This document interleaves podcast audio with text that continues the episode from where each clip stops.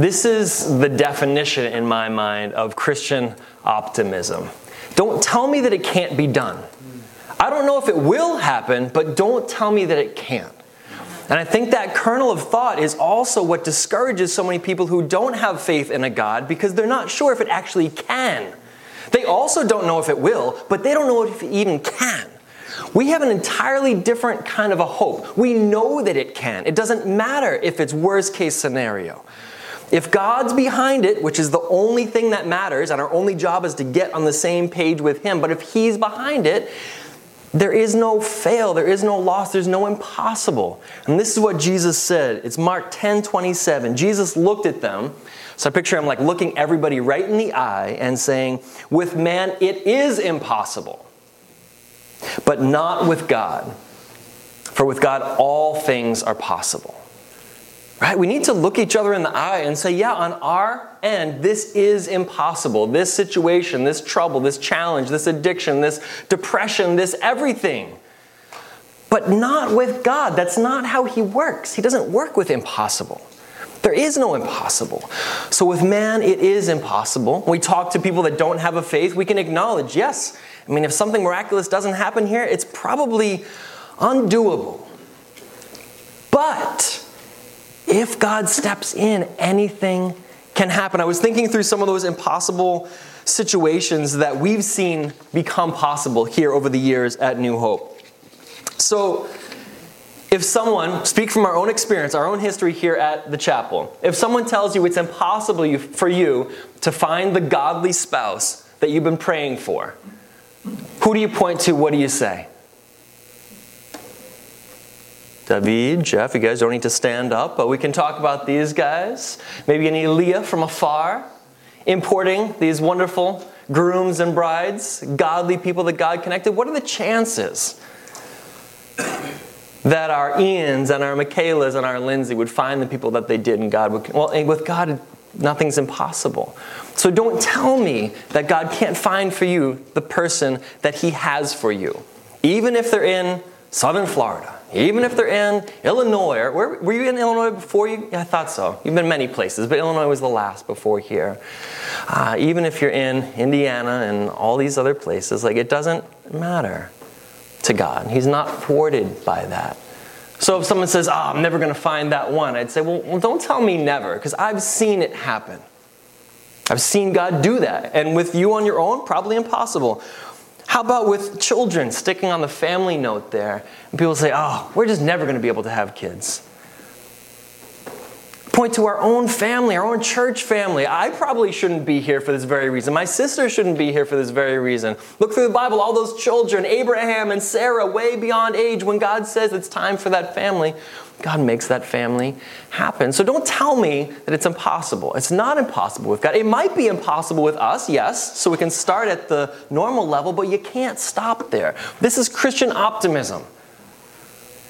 Bible has a word for it, calls it hope.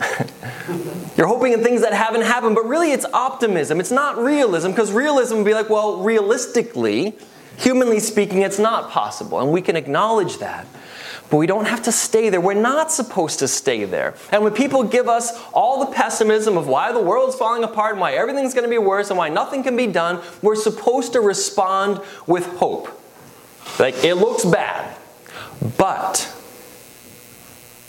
nothing's impossible for God. So let's see what God has in store before we decide what's going to happen. Before we acknowledge our limitations, say, well, that's the end of it. Think about all the people that Serve Home has helped over the years. Were they thinking, man, there's no way any of this stuff is going to ever get done? Uh huh, they were. This is never going to happen. And for some, it had been years. God brought us to them because He said, Oh, there's someone over here that needs something. Now is the time. And He used us in little ways to bless them. So don't tell me it can't be done because God has done it and we've seen it. Just like the song, He's seen certain miracles, we've seen other miracles we speak from that perspective. God can do anything. For those that say, God can't provide for all the needs of all the orphans, all the education, all the health in all these underdeveloped countries around the world, I say, well, what about Sandy Gannon? What about Kisoboka? What about Uganda? We've seen this woman who just randomly felt called to go to Uganda and so just flew there, and now has this ministry called Kisoboka, which means it is possible. And now they have a high school, I think, and a junior high, and a medical center, and like I get the emails and read them, it's just God's flooding them with favor because He wants to see that done. So if you had asked Sandy years ago, what are you going to do about the problem in Uganda? She'd be like, Well, I have no idea and I have no connection. But that wasn't where God stopped. He said, Yeah, with you, this is impossible. But with God, all things are impossible. A lot of people are hopeless about the future of our politics and our country, right? Seems like divisions abound, and all it is is posturing and party lines. Uh, a lot of people are hopeless about the financial situation they're in. Inflation's going up, income's going down. Uh, it's, it's a hard time financially for many people. A lot of people feel helpless about their health. I'm not going to recover from this illness. I'm fighting this unknown, vague thing with symptoms that the doctors can't find. These are, with man, legitimate reasons to lack hope. But God, it's easy to feel hopeless when we're in conflict with someone else. That friendship's never going to get restored. That sibling is never going to be reunited. Those children are never going to not be prodigal or estranged. But I've seen too many stories where they were reunited, where God did miracles, healed marriages, brought families back together. I've seen it, so it can be done. We have to start with the can if we have faith. Addictions, I'll never get out of this cycle. I'm stuck in it. We've seen God break those for people. We've seen it. So if we've seen, if it can happen, if it has happened, then it could again. Philippians 2:15 says that we are supposed to be children of God without blemish in the midst of a crooked and twisted generation in whom you shine as lights in the world. And in my mind, this hope is what shines.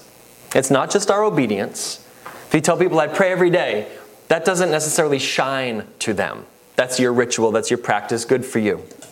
If you tell them, I believe in an afterlife, I have peace, that my soul is safe because Jesus saved me, like, well, that's good for you. But when you're in the same situation as someone standing next to you, the exact same situation, and you look at the hopelessness and you're like, I wonder how God's going to solve this one. And they're like, I want to quit. That shines. Because it's no longer just a personal thing, it's a response to a shared event. We need to be experiencing the same exact economy, the same exact politics, the same exact religious disputes, the same exact poverty, the same exact addiction, but we're responding to it so differently with a Christian optimism. Now, I say it's Christian because I don't think it's just optimism, because optimism can be naive if it's not based on God. I think things are going to work out and then they just don't. And you look like a fool because you were hoping in air, you were hoping in hope, you're hoping in nothing. But if our hope is in God, then the only question is God, is this something that you want? Because if it is, then nothing can stop him because nothing's impossible. So that's not wishful thinking. This word hope, I looked up a couple of definitions of it. I thought they were helpful. Some of the scholars defined this the word hope in the New Testament this way. One said, hope in scripture is not the world's definition of I hope so. Right? Think about that. Like, oh, I hope so. No, hope in the Bible is a different sort of thing. Hope is defined as a desire for some future good with the expectation of obtaining it. Confident hope. Hope is always an expectation of something good as well as descriptive of something for which we must wait. It's not, it will work out. That's not Christian hope just a generic something. No, God has led me to this. God is calling me to this. This is what we're praying for. And God has given us faith that we'll get there. We'll talk in a minute about hope and faith. They're similar, but they're not the same thing. Another, um, oh, that to finish his thought, um, he said, hope is the opposite of despair. So if drug use in our country and our world is skyrocketing, if cases of depression are skyrocketing, if suicides are escalating, if the world is a hopeless, angry, scared sort of place, then the opposite of that despair is hope hope in God. Not just hope in, what else are you going to hope in that has any confidence it's actually going to work out? And that's where people get to. Like, I think it'll work out. And then they realize it's not based in anything, and there's no confidence anymore. That's despair. Here's another definition, just a couple here. Um, one scholar said biblical hope is not finger crossing. It's alive and certain because of the resurrection of Jesus Christ from the dead. That's our ultimate proof. The only person who's ever done that to come back to say, I am the Son of God, I'm going to die, it's going to happen, then I'm going to rise, and then rose, and then said, Here's what God has to say to you. That's ultimately the confidence that we have. Because if that can happen, then anything can happen. Um, someone has put it this way hope is faith in the future tense. Hope is faith in the future tense. Right? Faith is what we hang on to right now, and hope is faith forward. Uh, John Blanchard said, Hope is biblical shorthand for unconditional certainty. Unconditional certainty. So the faith and hope, how do they relate? Well, Hebrews 11.1 gives us a very, very clear definition of that, and uh, I'm going to have us turn to a scripture to read in just a moment. But um, Hebrews 11.1 says, faith is the assurance of things hoped for. So the hope is in the things that, that will happen, like specific things. I'm praying for my child. I'm praying for my healing. I'm praying for my country. I'm praying for our president. I'm praying for our church. Like those are the things that are hoped for, and faith is assurance that if God's in them, they will happen. So hope is a very tangible thing. It's not just, oh, I hope it works out. It's God, what do we need? And you are able. With man, things are impossible, but with God, nothing is impossible. Turn to Hebrews chapter 6. This is the anchoring passage. This is what I want to introduce us to as a passage to read. Then I have a few other scriptures I'd like to read to kind of fill out the concept. Um, as you're turning to Hebrews 6, we're going to start in verse 17. I was thinking about things that are like hope killers, right? And I'd encourage you to think about if these things are um, killing your optimism, killing your hope, uh, and to be careful and be on your guard against these things. Um, I think expectations are hope killers. I really wanted that to work out. I was really hoping for this certain outcome. But we oftentimes like paint our own expectations of what's going to happen, and it's not something that God's told us, and then we're disappointed when what we wanted didn't happen. We trust God to know better than us, but sometimes we lose hope. Like I, I wanted that, and it didn't happen, um, we get disappointed. But God's expectations are never disappointed. Another hope killer is failure. You try something and it doesn't work. You know, try to kick a habit and you can't. You just keep failing over and over, and you lose hope that it's ever going to happen, that it's ever going to change. Um, but we're called to hang on to hope in the face of defeat.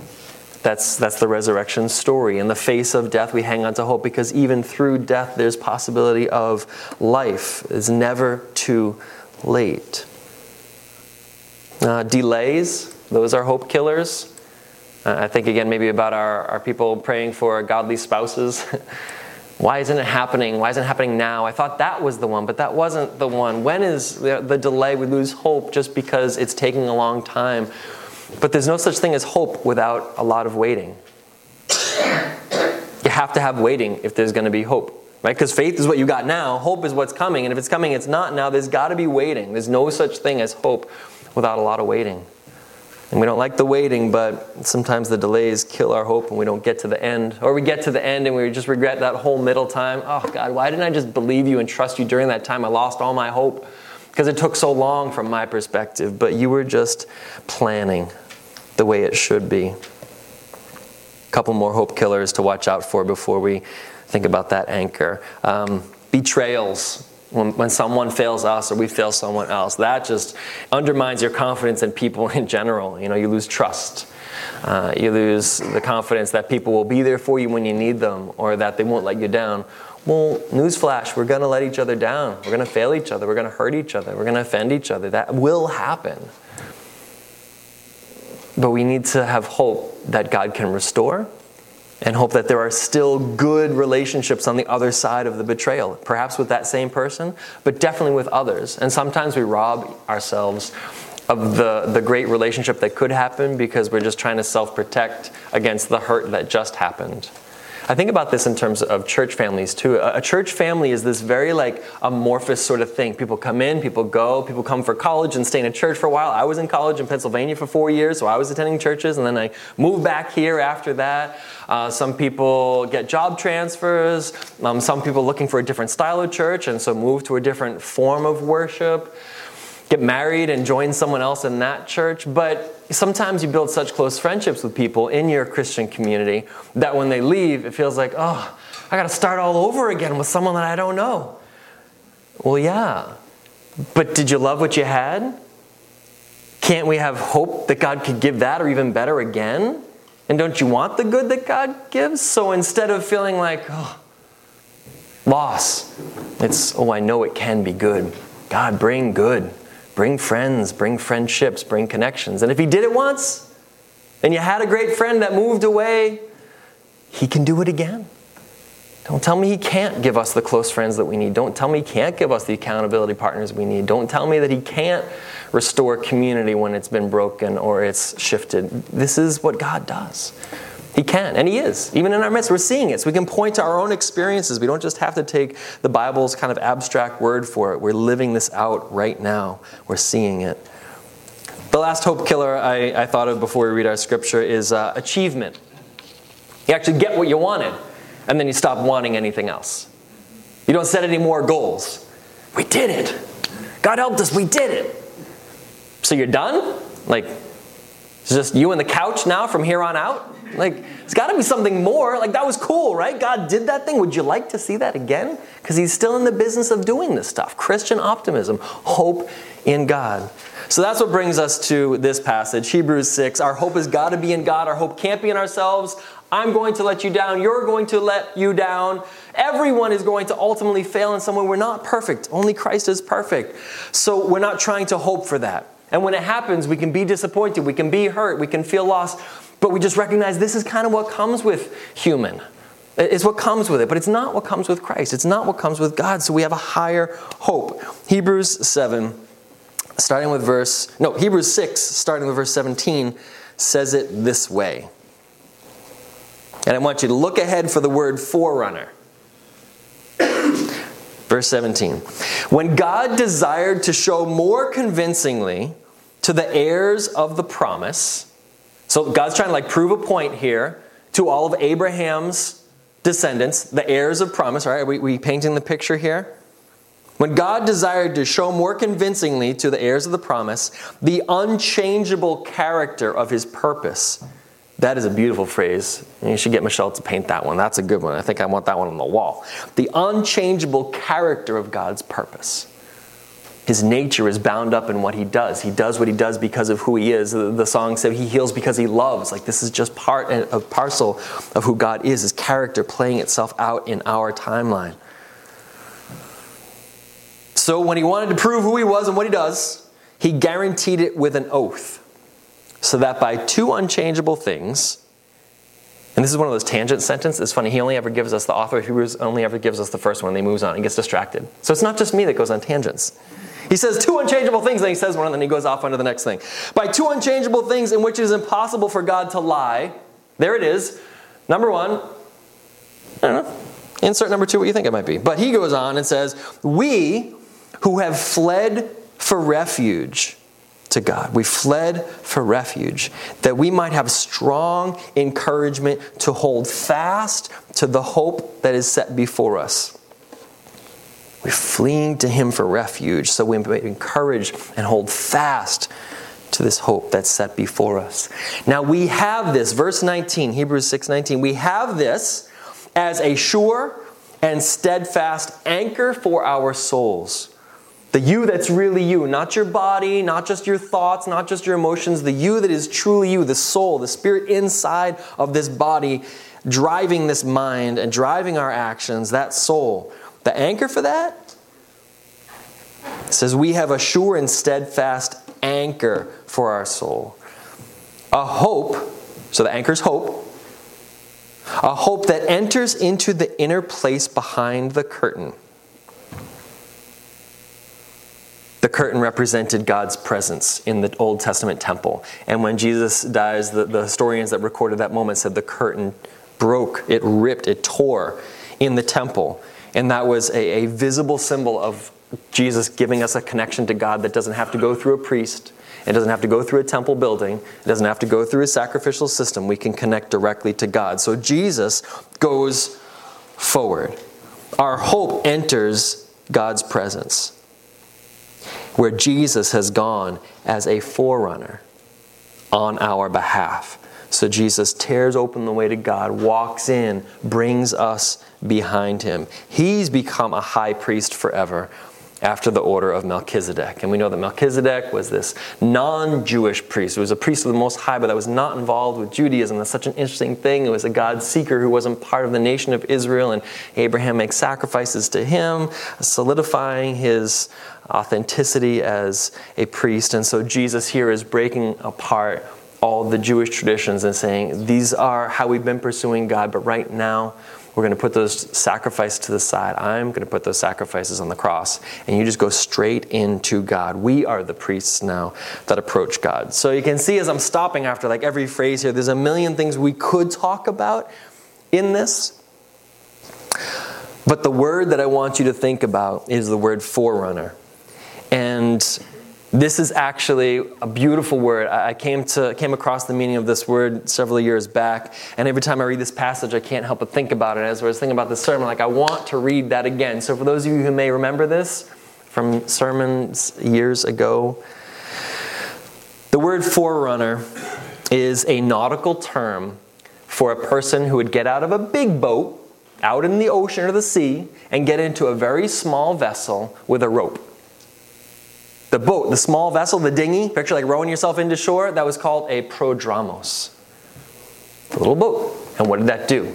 That boat hang onto the rope, which is attached to the ship, and would row, and would row and row and row up to shore, in around the sandbanks, wherever they were, into the harbor where the big ship was about to go, and it would anchor it. It would anchor the ship into the harbor because the boat couldn't get there on its own. It needed to be guided with the tides and with the sandbars. There was danger. It's only a certain way to get into this harbor. This is what we believe about our faith, too, right? There's a certain way to get into heaven, but Jesus goes first. He gets in the prodromos and he hangs onto the rope and he goes in first and he anchors us in heaven. And that's what happens to our souls. Our souls get anchored in heaven. So you can kill our bodies, but it doesn't matter. We're already tethered in the cove. It's already been anchored. And the way to get in is tricky, but that's okay because Jesus navigated it. He made it. And he came back and said that he made it. He's like, this is how you get into the cove. If you want to not just have life that's hoping for like good health and long years and then no idea what comes after that, if you want more than that, talk to the person who went there and came back and said, This is how you get into the harbor. And not just here's a set of instructions, but I actually tied you up in there. So no matter what the wind's doing, the ocean's doing, you're in the boat still in this life. You're tied securely. So this life can come and can go. We can get close to the harbor before we die. We can get far. It doesn't matter. We're tied in. And I love that word, the prodromos. Jesus is our forerunner.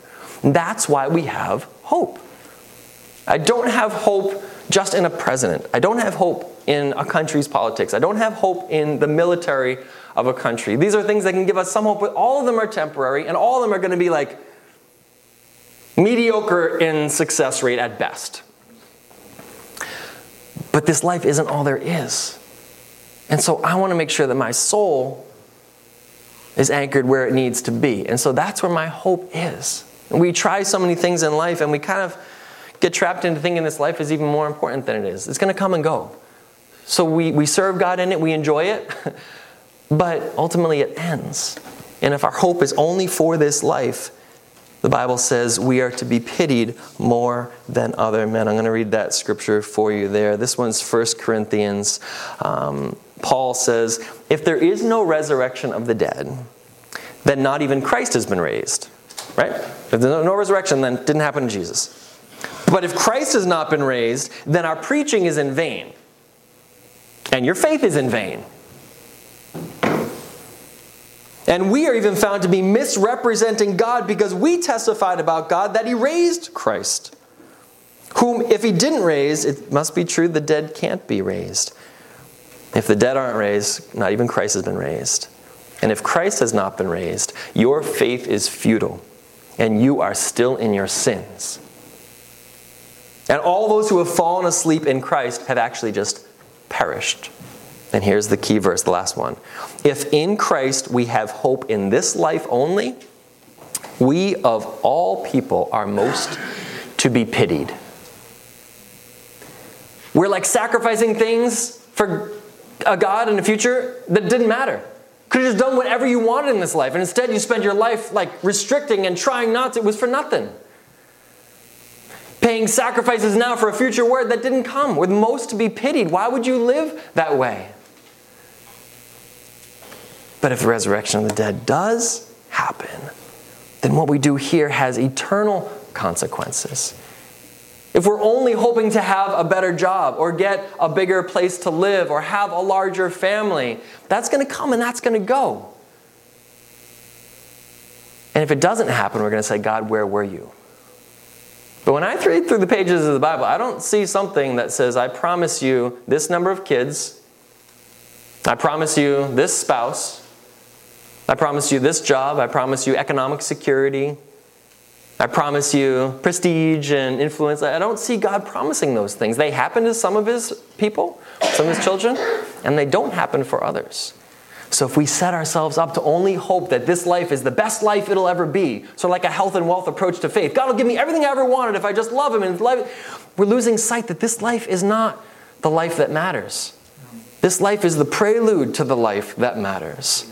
And so let's not get too caught up in hoping that we have every illness healed and every house expansion that we want and every dollar in the bank account that we want and all the looks that we want and all the friends that we want because this is just the beginning.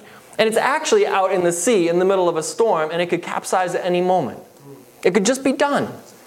But that actually doesn't quench our hope if we're not putting our hope in this life. I am not disappointed by God if I lose my home, if I realize that He'll always provide a place for me to live.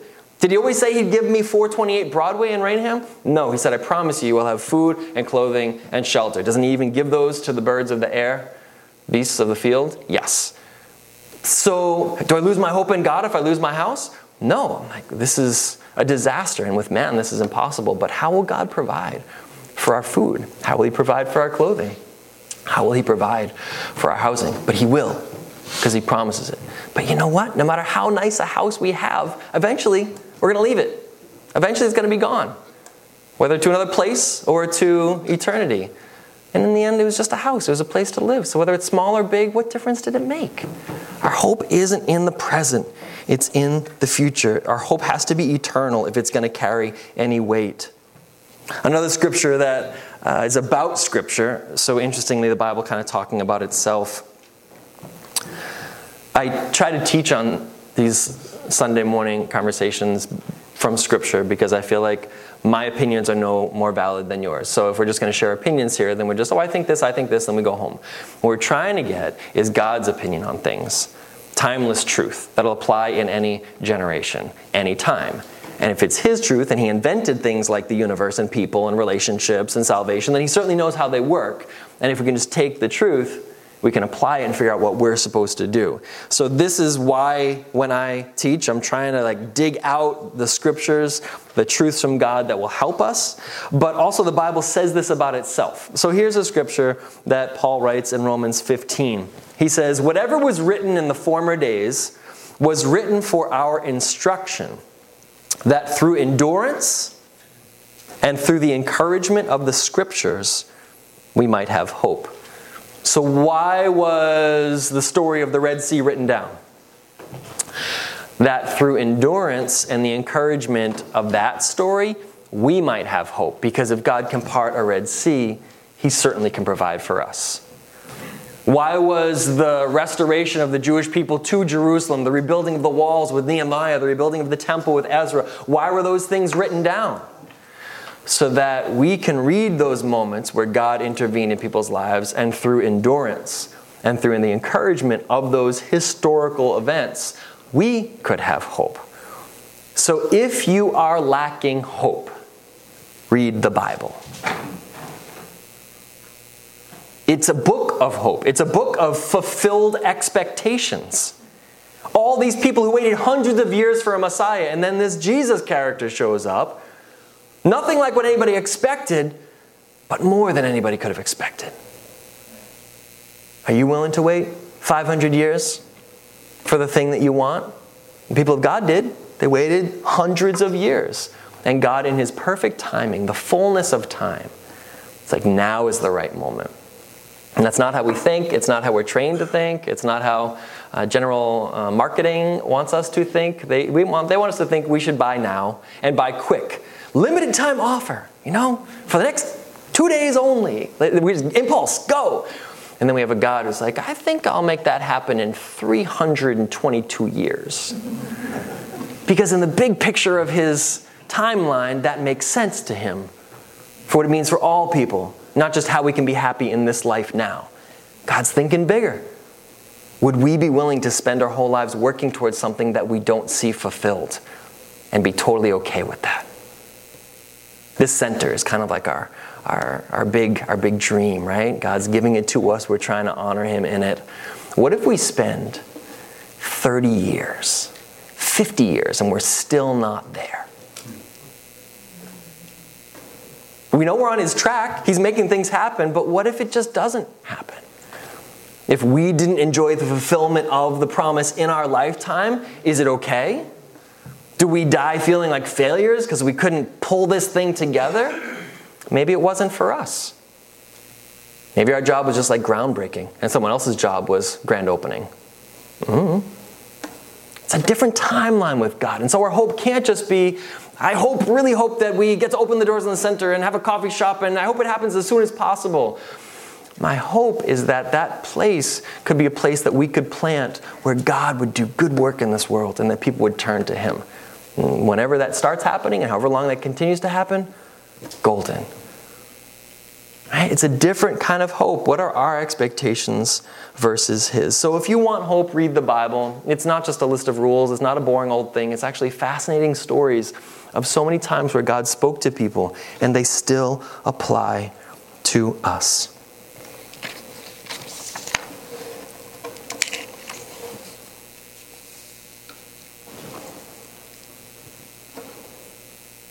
Two more scriptures, and then I'm going to give us a few minutes to talk with one another before we go to communion. Remember, we talked about shining like stars, um, being bright, shining. That hope, I think, is what comes out of us. Um, people should be asking us why we have that hope. It should be visible enough that it's noticeable. This means when someone is being pessimistic about the state of our country, that you, you do counterpoint to their point. That you speak up and you say, It looks rough. I don't know how it's going to work, but I have faith that God can turn it around. You have to speak up in those moments. By staying silent, you just allow the lack of hope to permeate that conversation. If you're in a tough place in a relationship or in conflict with someone, or someone you're talking to is like, oh man, this is never going to work, you are expected to speak up and say, man, I don't know the solution. And, and with me, with you, maybe this is impossible, but mm, that's not how it is with God. Jesus said, with God, all things are possible. So we're meant to be proponents, advocates for possibility advocate verbally with our life how we live. Do we go into fearful hiding or do we live confidently and cheerfully, even in the midst of things? Not naively, but with faith in God. That should shine. And so that's where this scripture comes in because I hope people ask you why you have hope. We're supposed to respond in a certain way. Peter says it this way In your hearts, honor Christ the Lord as holy, which means as like the only thing that matters, as the one and only. In our heart, honor Christ as the one and only, always being prepared to give an answer to anyone who asks you for the reason for the hope that's in you. So this means we need to be living hopefully outwardly enough that people ask, and we need to have thought in advance, which is what we're doing today. Here's your prep. Um, that we would know what to say. How do I explain that to someone? Why I'm not as scared as they are, even though the situation is just as dire. We need to be shining. We also need to be prepared to answer. And he gives two pieces of advice. And I encourage you to take these two really to heart. He says, Yet do this with gentleness and respect. There's an easy way to be overbearing in our hope.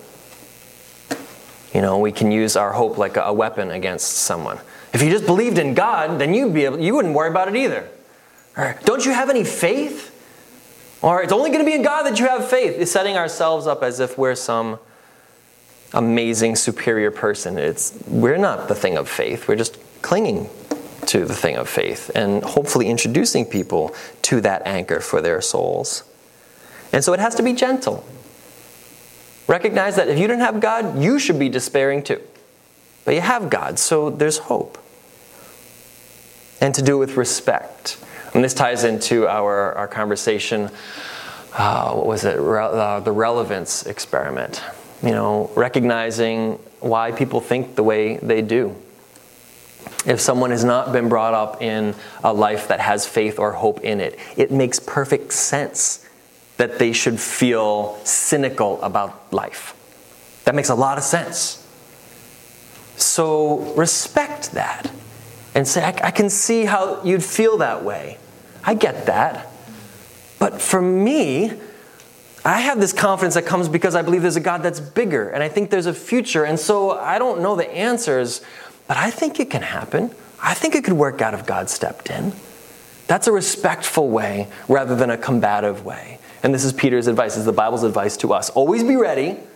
Why are you hopeful? So you better be hopeful. Don't be depressed Christians. Don't be pessimistic Christians. Don't get sucked into all the conversations. Oh, the world is bad. Oh, COVID's bad. Everything's bad. Woe is us. When you enter into those, represent Jesus. Represent something that can have hope, even when everything is worst case scenario. And the Bible says we can do all things through Christ who gives us strength, right? So we actually can do anything as long as Christ is behind it. So let's take a few minutes before we celebrate resurrection and the impossible becoming possible, and just find a few people around you and, and, talk about where you are. Maybe you want to start by saying, you know, whether you're naturally optimistic. Some are, some aren't, but this isn't natural human optimism. This is a confidence that God can do anything, and maybe share some of the thoughts that are speaking to you this morning and what you might experiment with them this week. And then we'll move on to worship and communion. Huddle up, find some friends, and we'll, we'll continue.